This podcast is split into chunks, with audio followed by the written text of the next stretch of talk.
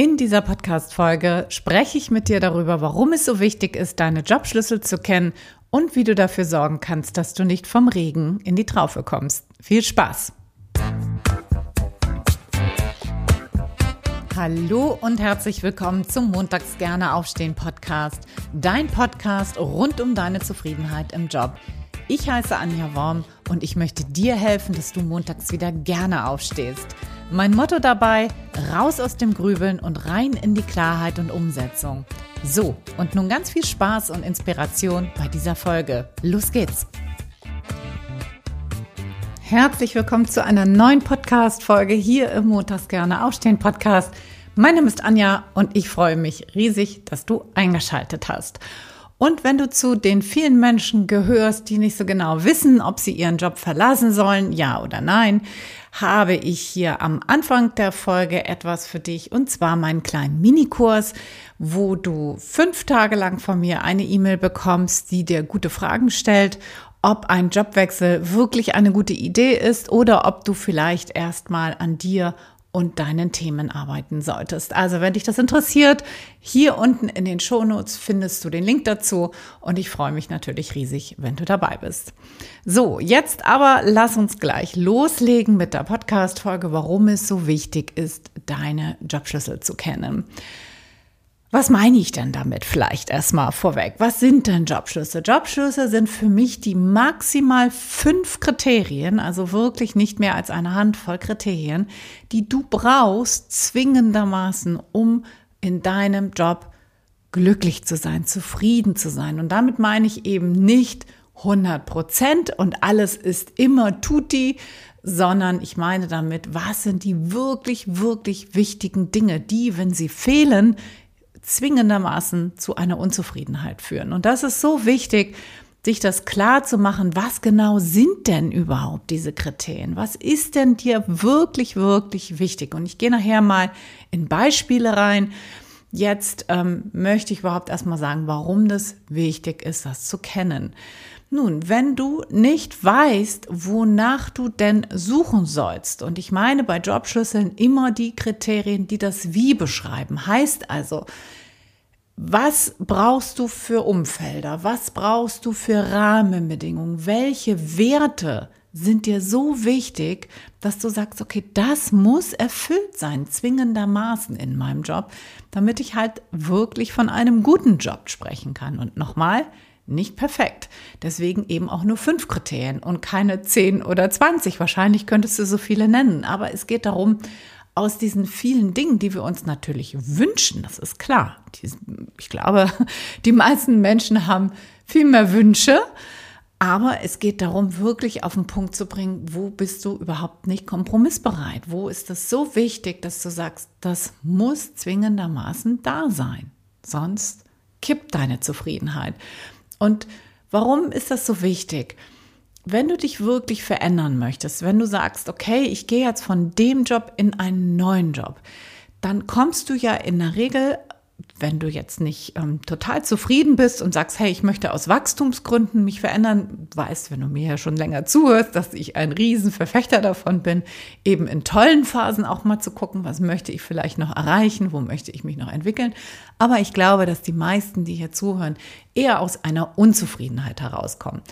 Und wenn das bei dir auch so ist, dann möchtest du logischerweise nicht vom Regen in die Traufe. Heißt, du möchtest nicht was du vielleicht bei dem einen Arbeitgeber vermisst, dann zwar vielleicht bei dem anderen Arbeitgeber haben, aber vielleicht etwas, was bei dem jetzigen Arbeitgeber gut ist, dass es da dann eben nicht hinhaut. So, und damit du, damit dir das nicht passiert, damit du eben nicht vom Regen in die Traufe kommst, damit du eben wirklich weißt, okay, da, dieser Jobwechsel ist eine Verbesserung deiner Zufriedenheit, dann solltest du logischerweise wissen, was dir wirklich, wirklich wichtig ist. Das heißt, du gehst hin und machst dir eine Checkliste mit deinen fünf Kriterien, die du brauchst, damit du sagen kannst, dieser Job ist ein guter Job. Kein perfekter Job, sondern ein guter Job. Dass es natürlich darum geht, nach Möglichkeit auch noch mehr Sachen dann erfüllt zu haben, ist klar. Aber diese fünf Kriterien, die solltest du wirklich so ernst nehmen, weil das ja schon auf den Punkt gebracht ist und so eingedampft ist auf fünf, das sollten die aller, aller wichtigsten Dinge sein. Und da solltest du keine Kompromisse machen. Ja, wenn da, wenn du da Kompromisse machst, wenn da Dinge dann nicht erfüllt sind, dann ist die Wahrscheinlichkeit, dass du im nächsten Job unzufrieden, vielleicht sogar unzufriedener als jetzt bist, relativ hoch. Deswegen wirklich mal fünf richtig wichtige Kriterien auf den Punkt bringen. So, wenn du diese Checkliste hast, also diese fünf Kriterien, deine Jobschlüssel, dann gilt es natürlich dafür Indikatoren zu entwickeln. Heißt, woran erkennst du denn, dass diese fünf Kriterien im neuen Job auch wirklich erfüllt sind? Ja, wir erinnern uns, nicht vom Regen in die Traufe. Ja, also vorher das ganz klar für sich zu haben. Also ganz klar heißt für mich irgendwie sowas wie 90, 95 Prozent. Es bleibt natürlich immer ein Rest Unsicherheit, das ist ganz klar. Man kann nicht alles zu 100 Prozent abklären, das ist so. Aber du solltest ein möglichst gutes Gefühl zu deinem neuen Job dann eben auch entwickeln. So, woran kannst du oder in welchen Situationen kannst du diese Indikatoren erkennen und checken? Eigentlich gibt es drei Möglichkeiten. Das erste ist, da, wo du das erste Mal mit einer Stellenausschreibung in Kontakt kommst. Meistens ist das auf den Jobbörsen oder auf der Website des Unternehmens. Und da gilt es natürlich immer, check auf jeden Fall die Website, guck dir an, wie stellt sich das Unternehmen dar? Was ist die Tonalität auf der Website? Wie sympathisch oder nicht sympathisch kommt das Unternehmen rüber? Wie siehst du da die Mitarbeitenden? Sind die freundlich, fröhlich? Also wie stellt sich das Unternehmen insgesamt dar? Das ist der eine Punkt und natürlich auch die Ausschreibung wird schon ziemlich gut klar, was dich da erwarten wird. Oder ist das eher so ein, ja, sag ich mal, so ein bisschen wie so eine Wundertüte, wo du nicht genau weißt, was, was kommt da eigentlich auf dich zu. Ich würde dir immer empfehlen, da nochmal reinzufragen. Aber natürlich ist auch hier schon mal ein erster Indikator zu gucken, wie ernst nimmt das Unternehmen eigentlich diese Ausschreibung? Ja, wie detailliert, wie gut ist das Ganze hier beschrieben, was dich dann in deinem zukünftigen Job da auch erwarten wird? Das heißt, da auch wirklich mal gut reinzulesen. Ein ganz einfaches, typisches Beispiel ist, wenn da dreimal in unterschiedlichen Formen das Wort belastbar oder stressresistent oder hohes Arbeitsaufkommen oder geduldig oder ne, so diese Worte, wo du denkst, uh, so, das fühlt sich irgendwie schon so ein bisschen komisch an, dann nimm das ernst, so, ne, das ist etwas, wo, wo man schon in der Ausschreibung lesen kann, dass das wahrscheinlich kein gechillter Job ist, sondern ein Job, wo du in einem hohen Arbeitstempo wahrscheinlich viele Aufgaben zu erledigen hast. Ich sage nicht, dass das schlecht ist. Ich sage nur, wenn dir das wichtig ist, wäre das schon ein erster Indikator dafür, dass du da reinfragen solltest. Dafür, dass du da Obacht halten solltest, ja, weil das schon ziemlich ähm, deutlich, ein ziemlich deutlicher Hinweis dafür ist, dass das vermutlich eine Ausschreibung, eine Stelle ist, wo es turbulenter zugeht, in einem höheren Arbeitstempo zugeht. So, das ist der erste Punkt. Das heißt, Webseite und Ausschreibung. Da kannst du schon das erste Mal checken, wie sind deine Indikatoren, also wie kannst du vielleicht da schon erkennen, ob deine Kriterien dort erfüllt sind. Das zweite ist die Kommunikation mit dem Unternehmen vor und nach dem Gespräch. Hier lässt sich meines Erachtens schon ganz gut die Unternehmenskultur feststellen. Ne? Wenn du, achte da mal drauf, wie wirst du kontaktiert? Per E-Mail, per Telefon? Ist das eine freundliche Tonalität? Ist das eine detaillierte Tonalität?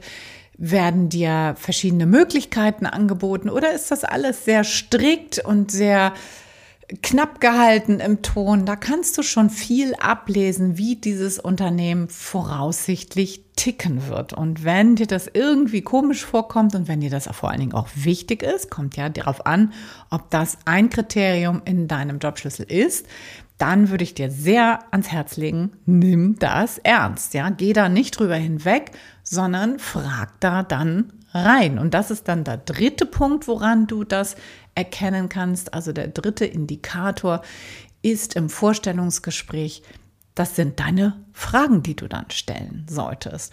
Und gute Fragen sind unglaublich wichtig. So, und ich habe dir jetzt auch Beispiele versprochen und ich habe jetzt mal drei Punkte mitgebracht, damit ich dir mal so eine Idee davon geben kann, wie du gut in solche ja, in solche Kriterien auch reinfragen kannst, die dir dann vielleicht wichtig sind. Und ich habe heute mal drei ähm, verschiedene Kriterien mitgebracht, die ich eben häufig auch in Coachings entdecke. Das muss bei dir nicht so sein, das kann auch völlig anders sein. Mir geht es eher um die Idee des Fragenstellens. Ja?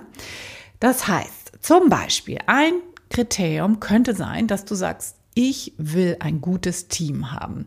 Und dann ist natürlich deine erste Frage erstmal, die du für dich beantworten solltest. Was macht denn für dich ein gutes Team überhaupt aus? Was bedeutet das? Ja, definier das. Du musst dir ganz klar sein, was heißt denn das? Gut ist, ist Kaugummi, sage ich immer. Ja, das kannst du dehnen in alle Richtungen. Was heißt das für dich? Das ist nicht für jeden dasselbe. Für den Fall, dass das bei dir so sein sollte und du sagst, ja, Anja, zu meinen Jobschüsseln gehört auf jeden Fall das gute Team, dann solltest du da reinfragen. Und ich habe dir mal ein paar Beispiele mitgegeben, wie du da reinfragen könntest, nicht musst, aber woran du dich vielleicht ein bisschen orientieren kannst. Beispiel Nummer eins wäre, wie würden Sie Ihre Unternehmens- oder auch Teamkultur beschreiben? Ja? Also eine ganz offene Frage. Das Unternehmen muss Stellung beziehen. Du könntest auch fragen, wie leben Sie im Arbeitsalltag die Werte oder den Wert Fairness oder den Wert Teamkultur? Ja, wie leben Sie das? Wie füllen Sie das in Ihrem Arbeitsalltag? Wie werden Entscheidungen im Team gefällt? Ist das eine Top-Down-Geschichte oder wird das Team mit einbezogen? Gibt es regelmäßige Feedback-Mechanismen? Ja, zum Beispiel um die Entwicklung im Team zu fördern. Wie wird hier Zusammenarbeit und Austausch zwischen den Teammitgliedern gefördert? Gibt es da überhaupt sowas wie Austausch und Zusammenarbeitsmechanismen oder macht da vielleicht jeder sein Ding, ja? Oder auch eine tolle Frage, wie gehen Sie mit Konflikten im Team um? Ja, Konflikte im Team gehören dazu, das ist normal. Ich sage immer, wo gehobelt wird, da fällt auch Späne. Jedes Team hat irgendwann früher oder später auch mal einen Konflikt. Und dann ist die Frage, wie wird dort im Unternehmen, im Team damit umgegangen? Das sind tolle Fragen, die diesen dieses Kriterium einer guten Teamzusammenarbeit gut die da gut reinfragen können, die dir ein gutes, eine gute Idee davon geben, wie wird vermutlich da die Zusammenarbeit sein, wie wird die Teamarbeit sein, ja? Und dann ganz, ganz wichtig, hör genau hin, hör auch die Zwischentöne, hör hin, was sie untereinander mit miteinander bereden, ne? wenn du vielleicht gerade nicht angesprochen bist. Das hört man ja auch manchmal. Oder natürlich auch vorher. Ne? Wie geht man mit dir um? Das, was ich vorhin gesagt habe, wie ist die Tonalität in der Ansprache, sowohl im schriftlichen, also per E-Mail, als auch wenn man dich anruft zum Beispiel. Wie spricht man mit dir? Ist es freundlich? Ist es zugewandt? Ist das verbindlich oder ist das eher so, sag ich mal, Militärstil? Ja, das ist jetzt natürlich ein Extrem, aber du weißt wahrscheinlich, was ich meine. So, wenn wir da genau hinhören, dann hören wir eben auch diese ganzen kleinen Zwischentöne und die sind super, super wichtig. Ja, anderes Beispiel: Work-Life-Balance für viele ein wichtiger Part im Jobschlüssel oder Work-Life-Blending sagt man heute. Ne? Also irgendwie eine gute Balance zwischen deinem privaten und deinem Arbeitsleben. Ne? Es verfließt, fließt ja immer mehr ineinander und es gibt vielleicht gar nicht mehr so diese Abgrenzung, wie das früher war. So diese typische 9 to 5, ne? Ich lasse den Griffel fallen und dann ist Arbeit, war Arbeit, Arbeit und ich habe dann nur noch mein Privatleben. Es ist ja in vielen Bereichen heutzutage gar nicht mehr unbedingt der Fall. Und trotzdem ist es für viele wichtig und es braucht ja auch ein Abschalten. Super, super wichtig. Ne? Wenn wir nie abschalten, ganz furchtbar. Das funktioniert leider irgendwie auch gar nicht. So, was könnten da Fragen sein, die du in dem Vor in dem Vorstellungsgespräch fragen könntest. Zum Beispiel, wie fördern Sie als Unternehmen eine ausgewogene Work-Life-Balance? Oder in Ihrer Abteilung, in Ihrem Team, kann man auch fragen. Wie kann ich hier Arbeit und persönliche Verpflichtungen miteinander in Einklang bringen? Das ist gerade zum Beispiel für die Eltern relevant. Ja, was kann ich, wie kann ich zum Beispiel auch mal rausgehen, wenn mein Kind krank ist? Das sind ja auch wichtige Fragen. Gibt es Möglichkeiten für flexible Arbeitszeiten oder für, für Flex, Flex, haspel, haspel, flexible Arbeitszeitmodelle oder Remote-Arbeit? Ja, gibt es dafür Möglichkeiten? Oder auch eine spannende Frage, wie wird mit Überstunden und hoher Arbeitsbelastung umgegangen? Ja, gerade wenn du das vorher gelesen hast in der Stellenbeschreibung, was ich vorhin gesagt habe, wenn da so viel viele solche Worte in Richtung Belastbarkeit äh, verarbeitet sind, ja, in so einer Stellenbeschreibung. Wenn du merkst, oh, das könnte eventuell ein Thema sein, frag da rein, ja, nimm das nicht als gegeben hin, sondern ja, geh da offen und ehrlich mit um. Dir ist das wichtig. Das ist heutzutage auch eine Ressource. Natürlich muss man das sehr, sehr vorsichtig machen. Es darf beim Unternehmen natürlich nicht der Eindruck entstehen, du wärst faul und möchtest nicht arbeiten. Das ist, ich glaube, das versteht sich aber von alleine, von selbst. Also es braucht hier natürlich ein bisschen Fingerspitzengefühl. Aber wenn du das gut machst, ist das eine super wichtige Frage, wenn dir das wichtig ist. Ne? Wenn du jetzt nicht so ein, ich nenne das jetzt mal so liebevolle Workaholic bist, wenn dir das quasi egal ist, ob du zehn Stunden Arbeitstage jede Woche hast oder nicht. Aber davon gehe ich nicht aus. Sonst würdest du hier vermutlich nicht zuhören. So, drittes Beispiel, was ich noch mitgebracht habe und letztes Beispiel, das ist das Thema Gestaltungsfreiheit oder Handlungsspielraum. Das ist für viele eben auch wichtig. Nicht für alle. Ja, für, es gibt auch genügend Menschen, die sagen, nö, das ist mir nicht so wichtig. Ich möchte lieber klar strukturierte Arbeit. Aber wenn dir das wichtig ist, dann kannst du da reinfragen, zum Beispiel in die Richtung, wie viel Entscheidungsbefugnis habe ich denn? Gibt es Spielräume, damit ich meine Projekte mitgestalten kann oder eben auch umsetzen kann mit Handlungsspielraum?